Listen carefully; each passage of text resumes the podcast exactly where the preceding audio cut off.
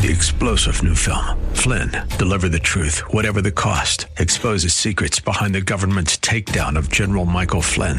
Flynn knew what the intel world had been up to. He ordered the first audit of the use of contractors. This set off alarm bells. He told the truth. He was the most dangerous person for Donald Trump to hire. They had to get rid of Flynn.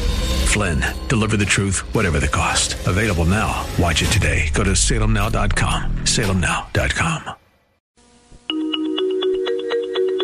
So, maybe you're thinking about making some big changes or setting some ambitious goals for yourself. Maybe you want to lose 20 pounds or read through the Bible. Maybe you want to run a marathon or repair a broken relationship. Whatever your big goal is, the temptation is to expect to go straight from here to here, or from here to here. The reality is, there are a lot of small steps between big decisions and big results. Challenges and obstacles await. At some point, you might even want to quit. But stand firm. Don't be disappointed with slow progress. Don't be overwhelmed by the destination. Rather, focus on what you can do today. Skip dessert. Read a chapter. Go for a run. Make a phone call. The more difficult the journey, the more rewarding the destination. And it can all start today with just one small step.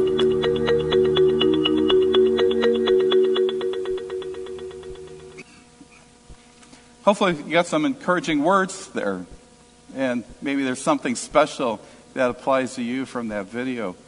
Dear friends in Christ, Sabith Khan was a professor in Southern California, and two years ago, he also became a student, and he wanted to learn the Arabic language, which was being taught by a, a company that was from Egypt. And that class was a one on one learning experience, and it was done through Zoom.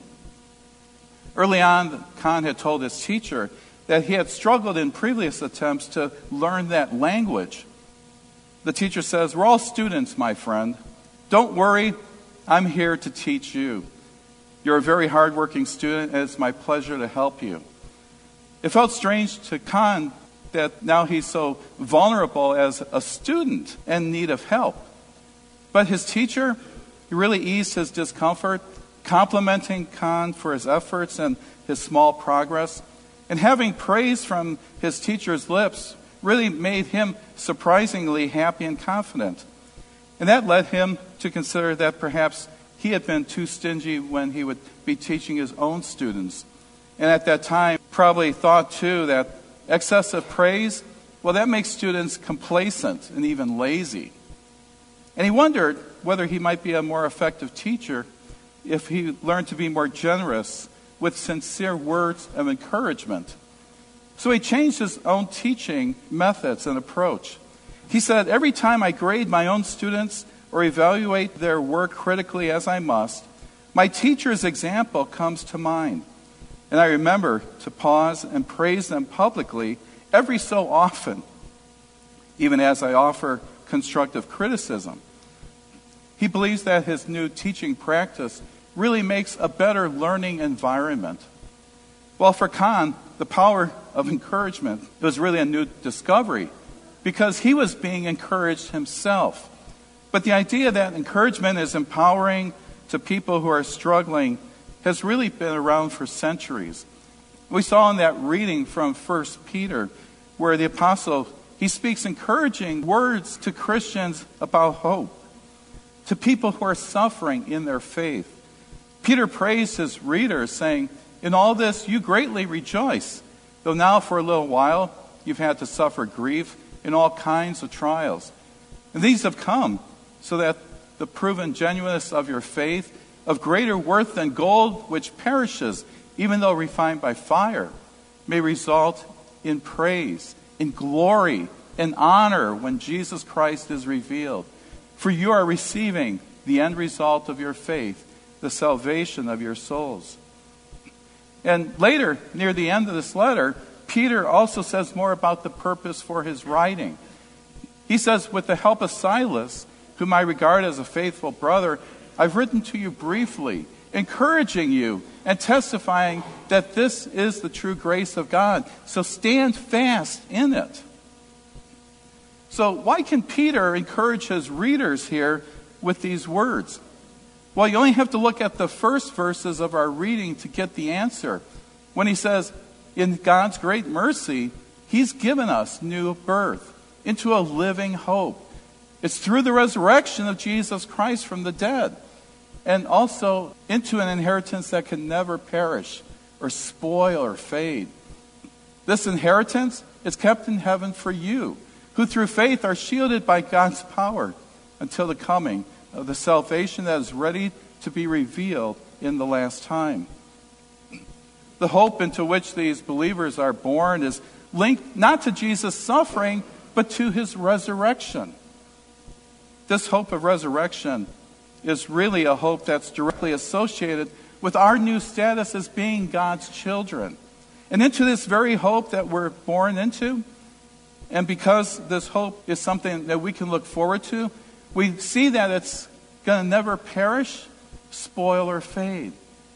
It's for eternity for us. We, like Peter's readers, we're living in a time, and we're in the midst of suffering too in various ways. And so we're reminded of that power of God. Many people in the world today, including many in their own churches, we need support, don't we?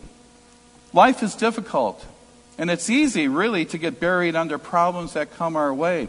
Sometimes a word of encouragement is all that stands between us and perhaps giving up. It might be breaking down or just really simply living in sadness. There was one pastor, now retired, who is sitting in the pews more than he's standing in the pulpit. And he was surprised at how few sermons of encouragement he had heard. He said there were lots of sermons on love your neighbor, which is, of course, a critically important teaching of our faith. He says, but sometimes we could use a little praise for the sincere attempts we make to actually do that.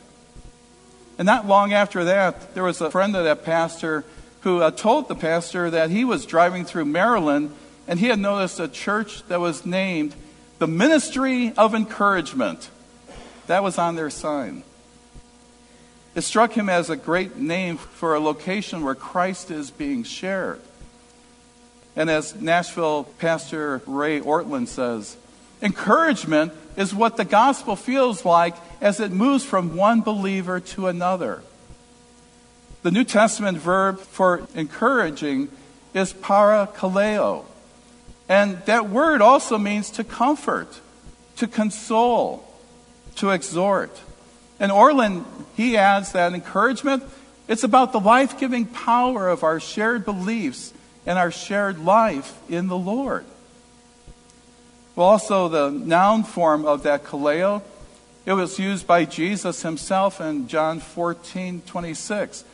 He says, as he connects the Holy Spirit to this, the advocate, the Holy Spirit, whom the Father will send in my name, will teach you all things and will remind you of everything that I have said to you.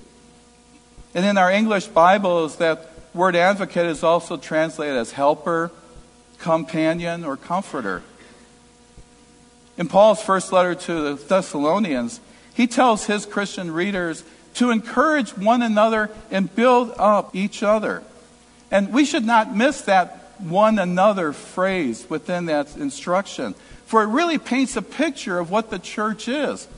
So we're not only to encourage one another and build up each other, we're to love one another, live in harmony with one another, welcome one another, greet one another, have the same care for one another, forgive one another, confess our sins to one another, pray for one another.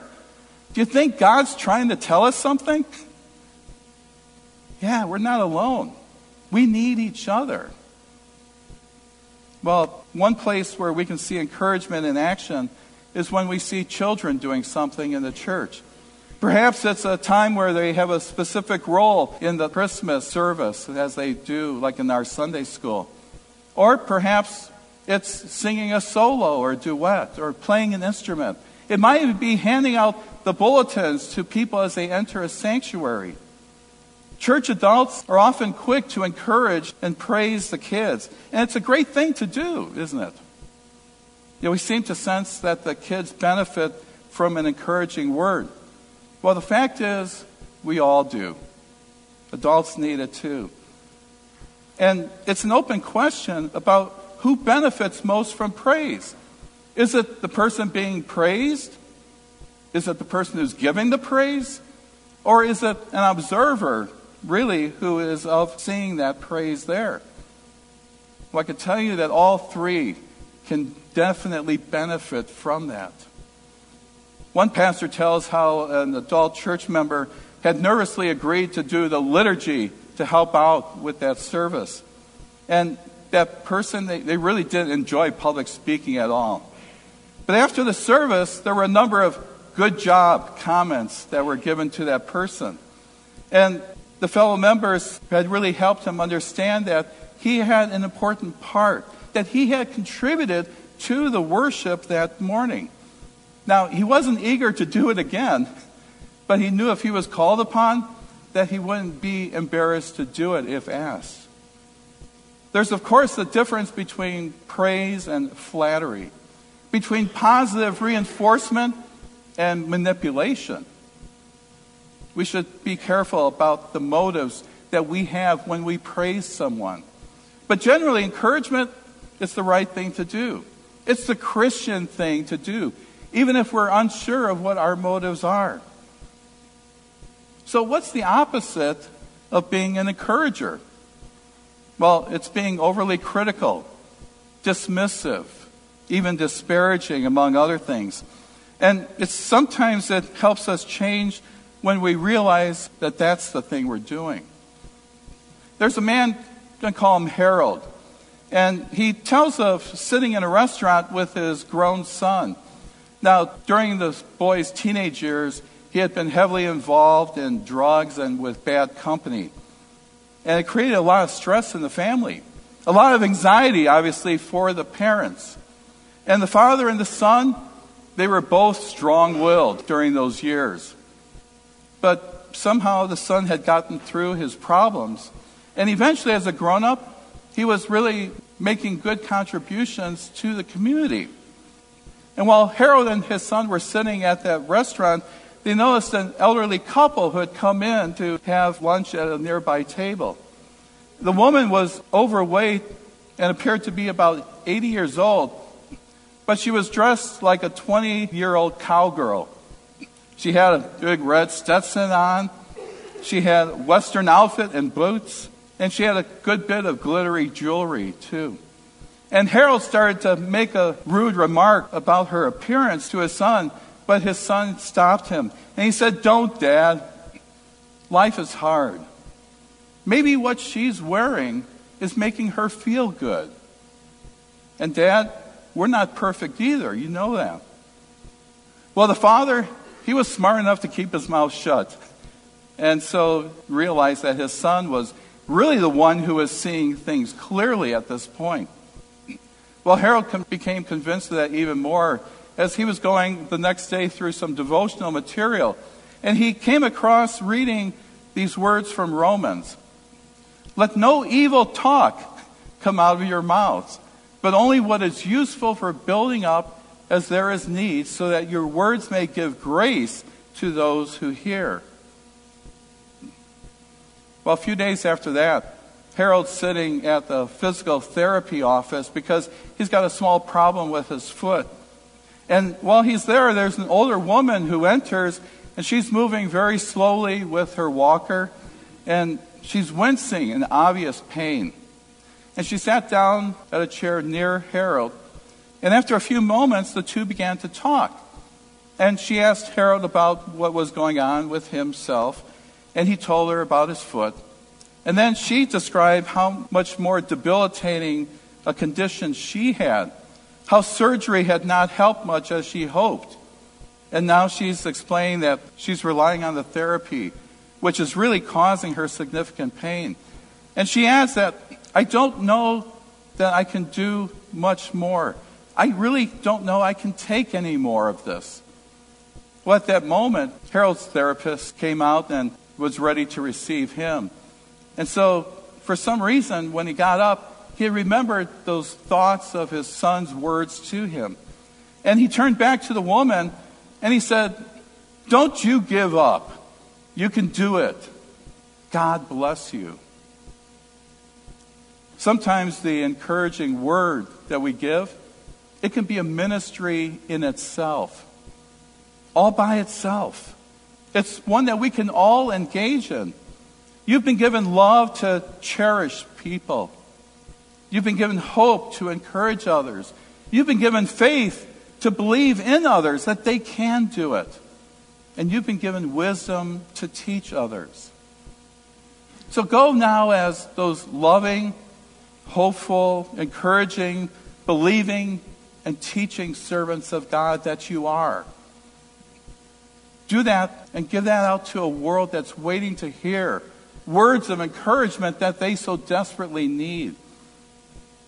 Words that reflect the love of Christ who lives in and through you.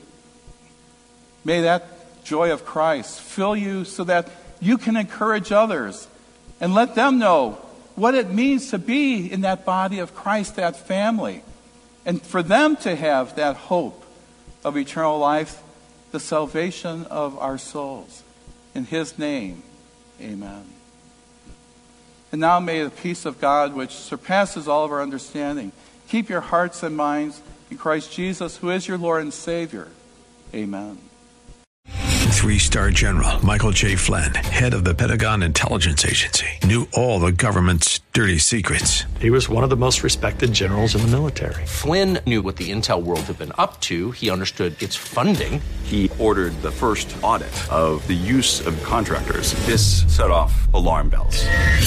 The explosive new documentary, Flynn, Deliver the Truth, Whatever the Cost, and covers the facts behind this scandal. Flynn told the truth. He was the most dangerous person for Donald Trump to hire. I find out the worst enemy that I'm going to face in my life is right here in America. They took my assessment and they wanted me to change it. And I was like, I'm not changing it. They had to get rid of Flynn.